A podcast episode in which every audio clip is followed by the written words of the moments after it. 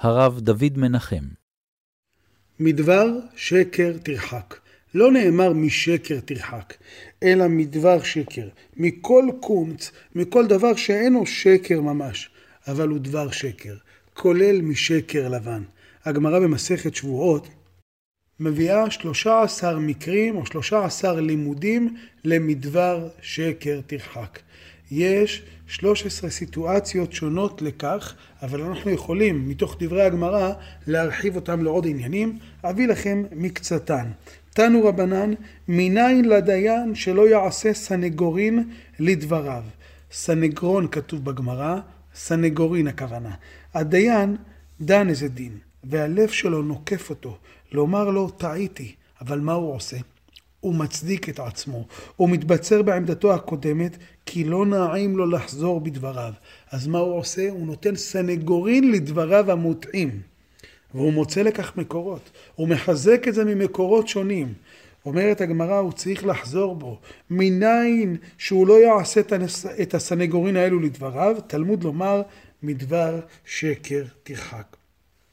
ומניין לדיין שלא יושב תלמוד בור לפניו. יושב תלמוד בור לפניו, מטעה אותו, נותן לו ראיות לא נכונות. הדבר הלא נכון הוא השקר. צריך להרחיק את הבור מלפניו, שנאמר, מדבר שקר תרחק. מניין לדיין שיודע בחברו שהוא גזלן. הוא יודע שהדיין שהולך להצטרף להרכב שלו הוא גזלן בתיק אחר. יכול להיות שבדין הזה, הבא עליהם, הוא ידון את האמת, אבל הדיין הזה הוא לא אדם ישר, במקום אחר הוא גזל. או עד שיודע בחברו שהוא גזלן, וגזלן פסול לעדות, פסול גם לדין וגם פסול לעדות. אז מניין שבמקרים האלה שלא יצטרף עמו העד עם חברו הגזלן והדיין עם חברו הדיין הגזלן, תלמוד לומר מדבר שקר תרחק. אפילו שהעדות הזו תהיה אמת, אתה צריך להתרחק. למה? כי דיין שהוא גזלן הוא פסול לדון. עד שהוא גזלן הוא פסול לעדות. ברגע שאתה מצטרף אליו, אז הדיינים יראו שני עדים ויחשבו שהדין יכול להיפסק בפני שני העדים הללו. ובאמת, אין פה אלא עד אחד, מפני שאחד מהעדים הוא פסול לעדות. אז הוא לא קיים במציאות. העדות הזו היא עדות שקר. אפילו שאתה יודע שהמקרה הספציפי הוא אמת, אל תצטרף אל העד הזה, אל תצטרף אל הדיין הזה. הוא, הוא בעצמו, הוא דבר שקר.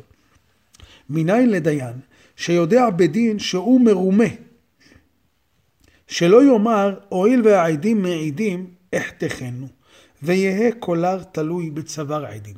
מה הסיטואציה הזו?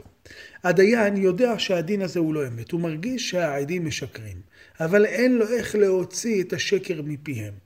והוא אומר לעצמו, עושה הנחה, אומר, רק רגע, התורה אמרה, על פי שניים עדים יקום דבר, יש לי פה שני עדים, כך הם העדים שהיה, וכך אני אפסוק את הדין. אם מישהו טעה, זה העדים.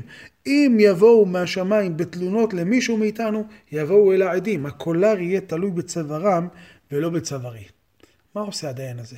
אולי הוא יוצא ידי חובת הדין ההלכתי, אבל הוא, יוצא, הוא לא יוצא ידי חובת האמת. הוא דן לפי הספר ולא לפי האמת. הוא צריך לברוח מהדין הזה, שנאמר מדבר שקר תרחק. הוא צריך להתפטר, זו ההוראה המעשית בשולחן ערוך, ולתת את הדין הזה למישהו אחר שיוכל להוציא את הדין לאמיתו. אותו דבר, מניין לתלמיד שיושב לפני רבו ורואה זכות לעני וחובה לעשיר, מניין שלא ישתוק. התלמיד רואה שהרב שלו הולך לפסוק משהו, אבל הוא רואה שהדין צריך להיות הפוך. הרב הולך לעוות את האמת. אל תשתוק. תלמוד לומר מדבר שקר תרחק. קום, תגיד לרב את דעתך, תשמיע לו את האמת כפי שאתה רואה אותה. ויש לפעמים מקרה יותר קשה. מניין לתלמיד שרואה את רבו שטועה בדין. שלא יאמר אמתין לו עד שיגמרנו ואסתרנו ואבננו משלי כדי שיקרא הדין על שמי. יושב תלמיד ומחכה לרב שלו שיטעה. והוא רואה שהרב שלו טועה בסיטואציה, והוא אומר ניתן לו לטעות עד הסוף. ואז אני אקום, רק בסוף, ואני אסתור את כל דבריו, ואני אכתוב פסק דין, והדין הזה ייקרא על שמי. אסור לעשות את זה. למה? לא רק בגלל שאסור לך להתפאר ולתת לרב שלך לטעות, אלא מפני שהאטמוספירה הציבורית תהיה מלאה בשקר. כי כל הזמן הזה שהרב בונה מגדלים פורחים באוויר, ואתה לא מתקן אותו, אתה עוזר למציאות של שקר שתהיה קיימת בעולם. תלמוד לומר מדבר שקר תרחק.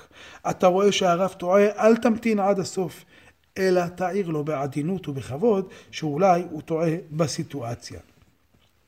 ועוד דבר, מניין לתלמיד שאמר לו רבו, יודע אתה בי, שאם נותנים לי מאה מנה, איני מוודה. הרב אומר לתלמיד, אתה מכיר אותי כמה שאני נאמן, תן לי מיליון ואני לא אשקר.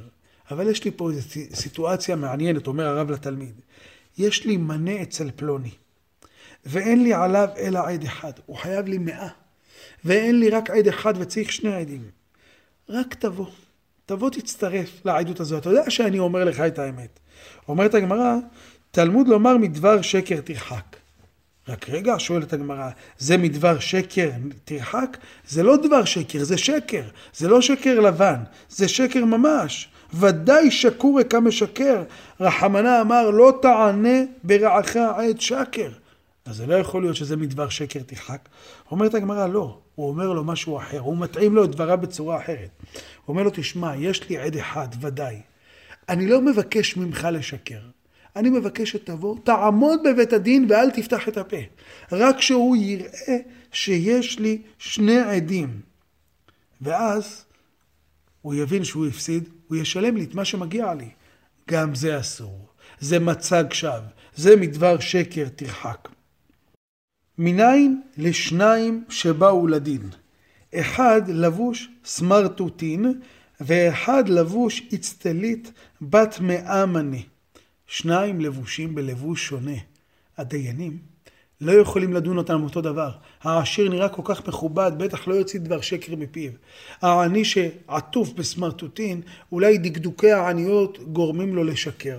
ואז דעת הדיינים תהיה חלילה נוטה לכיוון העשיר.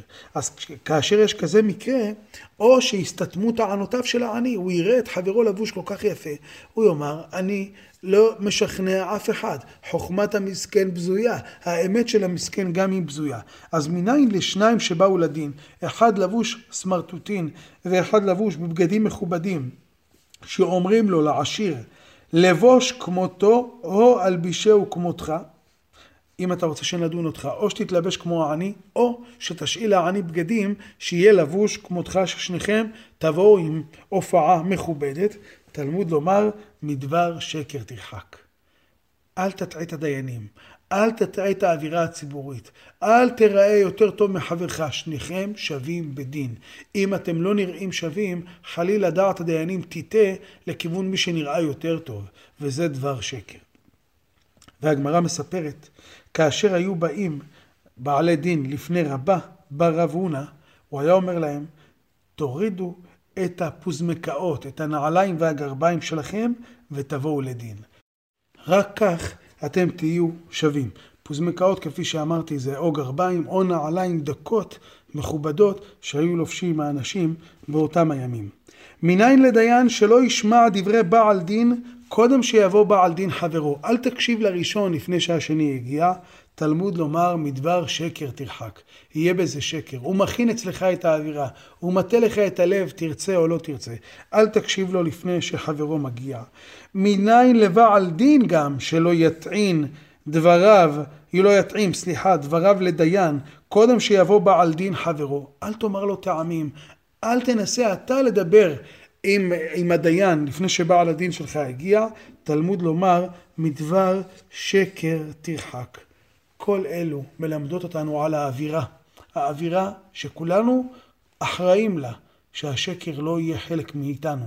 הדיין אחראי לה, העד אחראי לה, בעלי הדינים אחראים לה. כולנו, כל הציבור, כאשר מישהו משקר, כנראה כולנו הכשרנו את האווירה של השקר. כאשר מישהו משקר וכולם רואים בזה הצלחה סך הכל, הוא סך הכל חריף. אנחנו כל כך אוהבים את המילה, איך הוא יצא תחמן, איזה יופי, איך הוא הסתדר, איך הוא תחמן את כולם. אבל בכך אנחנו מכשירים את האווירה הזו של השקר. אנחנו קוראים לה חריפות, קוראים לה ממזר, אפילו הממזר הוא בא באיזה חיוך ממזרי כזה, באיזושהי אה, מחילה לאותו אדם שיצא חכם. לא, כולנו אחראים לאמת, כולנו אחראים להרחיק לא רק את השקר, אלא גם את דבר השקר.